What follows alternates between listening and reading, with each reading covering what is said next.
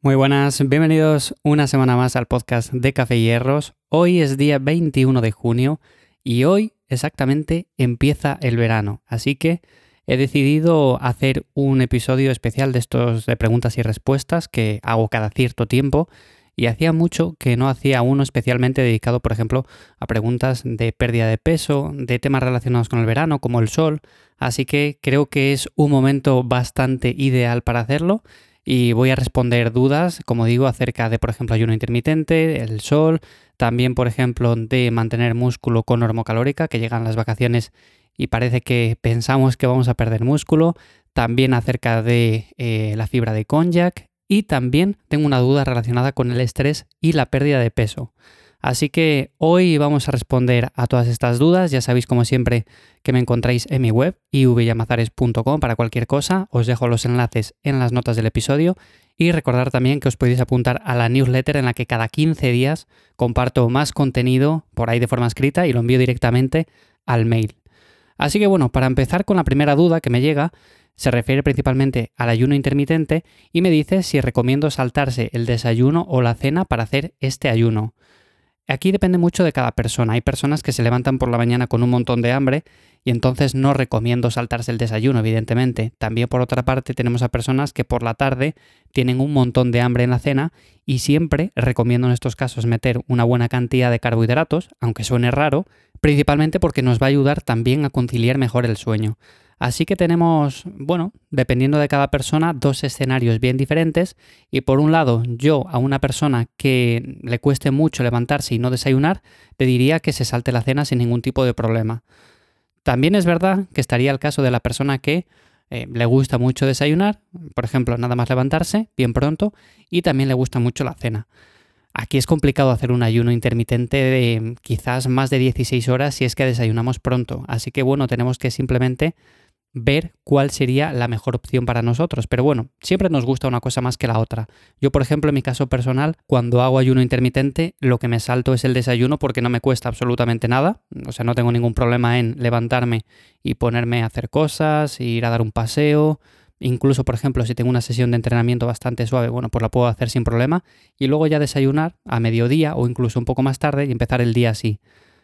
También es verdad que soy una persona que no suele tener quizás demasiado hambre a lo largo del día y podría saltarme la cena sin problemas. Lo que pasa que por flexibilidad y por todo eso prefiero levantarme y directamente no estar pensando ya en que tengo que desayunar. Además, normalmente muchas veces lo que pasa es que nos levantamos y tenemos el estómago como cerrado, como que parece que todavía no tenemos hambre. En cambio, hacemos un poco de cardio, una actividad suave, eh, nos movemos un poco, trabajamos un poco y luego ya parece que tenemos hambre y ya podemos desayunar sin ningún problema. Así que depende mucho de las prioridades. No quiere decir que porque te saltes el desayuno va a ser mejor, ni porque te saltes la cena va a ser mejor, sino que tienes que buscar simplemente el momento que mejor se adapta a ti. Así que bueno, esa sería básicamente mi recomendación. Los beneficios son los mismos. Luego también tengo otra duda aquí y es acerca, bueno, son tres preguntas unidas que me llegan a través de Instagram y me dicen que si tomo el sol, que si lo recomiendo y que cuánto tiempo.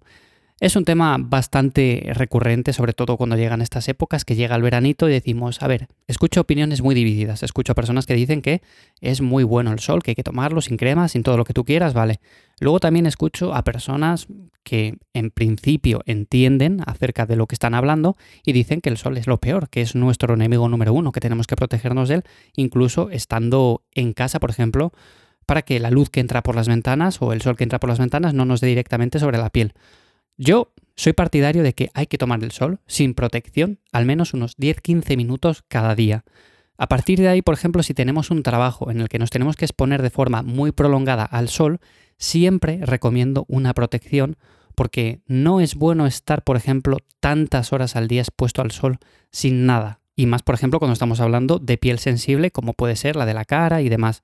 Así que si lo tomamos 10-15 minutos no va a pasar absolutamente nada, vamos a absorber buena cantidad de vitamina D si lo hacemos en las horas correctas, normalmente en las horas centrales del día, por raro que parezca, y luego el resto del día, bueno, pues protegernos un poco del sol si es que tenemos un trabajo al aire libre o, por ejemplo, si es que vamos a pasar mucho tiempo en la calle, como normalmente suele ser así en esta época, en verano.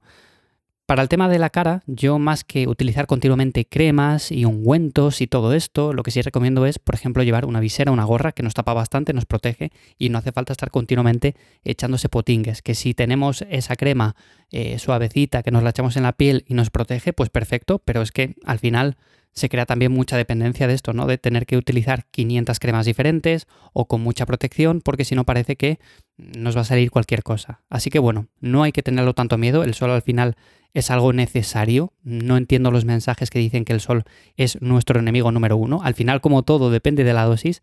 Y por supuesto que lo recomiendo. Y el tiempo, pues bueno, lo que acabo de comentar. Exposición directa de unos 10-15 minutos al día en la mayor parte del cuerpo.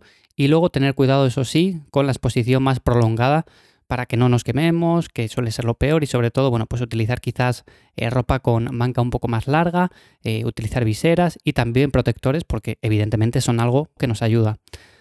Luego, la siguiente pregunta es algo relacionado con también el tema de vacaciones. Vamos de vacaciones, vamos a descansar. ¿Voy a perder masa muscular si, por ejemplo, dejo de entrenar?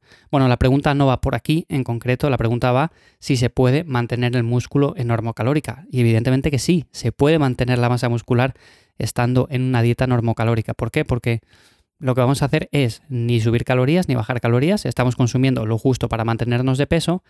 Eso sí, algo importante que normalmente no se suele pensar es que tenemos que seguir entrenando un mínimo. Si tú te vas de vacaciones una semana, si tú te vas de vacaciones, por ejemplo, dos semanas, no va a pasar nada. O sea, no vas a perder masa muscular, quizás pierdas un poco de tono y parezca que tienes menos músculo, pero nada de eso. O sea, cuando vuelvas a entrenar te vas a ver exactamente igual.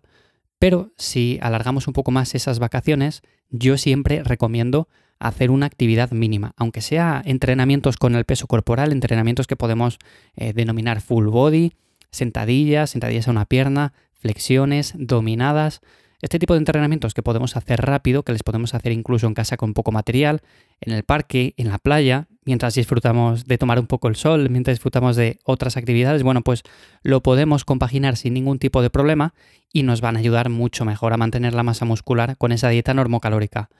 El foco lo pondría sobre todo también, hablando de la dieta, en la proteína, de mantener un mínimo de proteína diaria, y luego con los carbohidratos y con las grasas sería un poco indiferente, a gusto personal pero importante el entrenamiento que muchas veces lo olvidamos y nos centramos simplemente en comer y en la dieta. Bueno, siempre tiene que haber un estímulo mínimo para mantener esa masa muscular si es que vamos a alargar esas vacaciones. Luego otra pregunta también relacionada con esto es si recomiendo el konjac para bajar de peso. A ver, para los que sean un poco más nuevos en esto, el konjac es una fibra dietética que es bastante popular en las dietas para bajar de peso y es usado como sustituto de alimentos como la pasta, el arroz, porque produce un efecto saciante.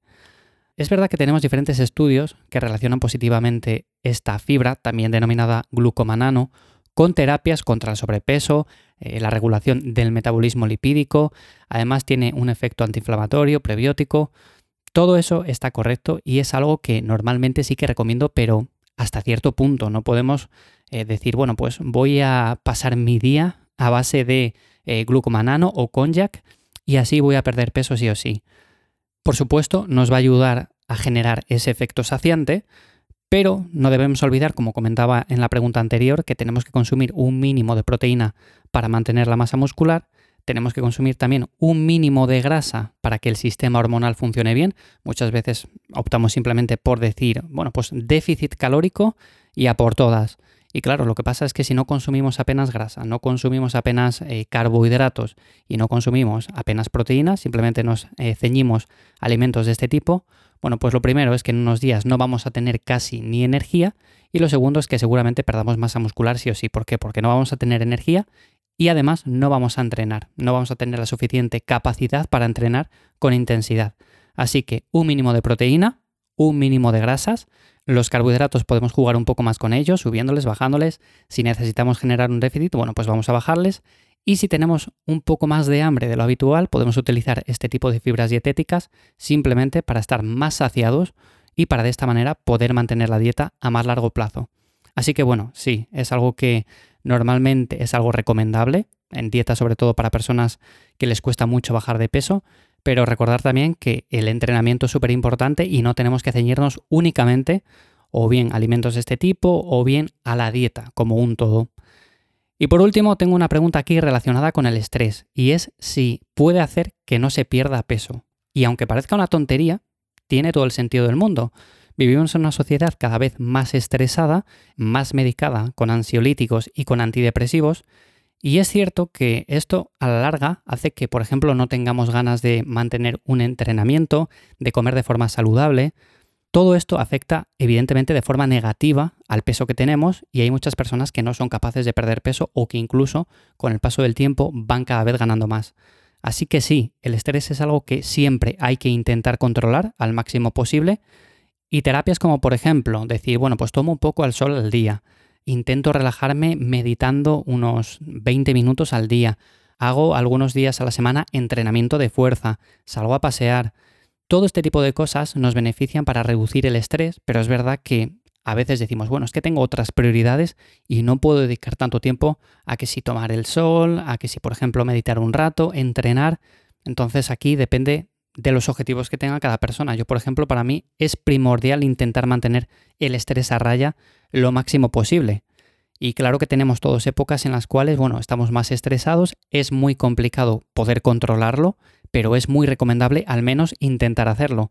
Y si os dais cuenta, por ejemplo, cuando estamos en vacaciones, que estamos, que si de paseo, que si por la playa, que si un poco el sol, no tenemos el estrés quizás del trabajo, del día a día, de todas las cosas que tenemos que hacer y que tenemos en la cabeza, bueno, pues el estrés suele mejorar bastante y suele mejorar nuestro estado de salud, nuestro estado anímico y todo. Así que todo tiene relación y aunque como digo, hay épocas en las cuales es complicado gestionar ese estrés, hay que intentar al menos hacerlo, sobre todo con este tipo de cosas, pequeñas cosas que hacen mucho en el día a día si las juntamos.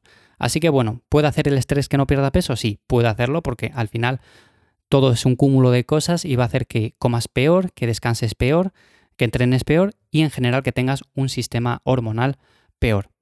Así que importante esta parte y de hecho voy a dejarlo anotado porque quiero dedicar un episodio al tema del estrés, a protocolos que podemos seguir para eh, gestionarlo lo máximo posible y normalmente como lo suelo hacer yo de manera un poco más extensa y explicada paso a paso.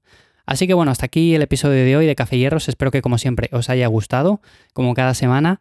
Hoy ha sido diferente, hoy empezamos el verano, así que ha tocado responder a vuestras dudas. Si tenéis alguna pregunta me la podéis hacer llegar o bien a través de redes sociales o a través de la página web. Como siempre, os la dejo en las notas del episodio.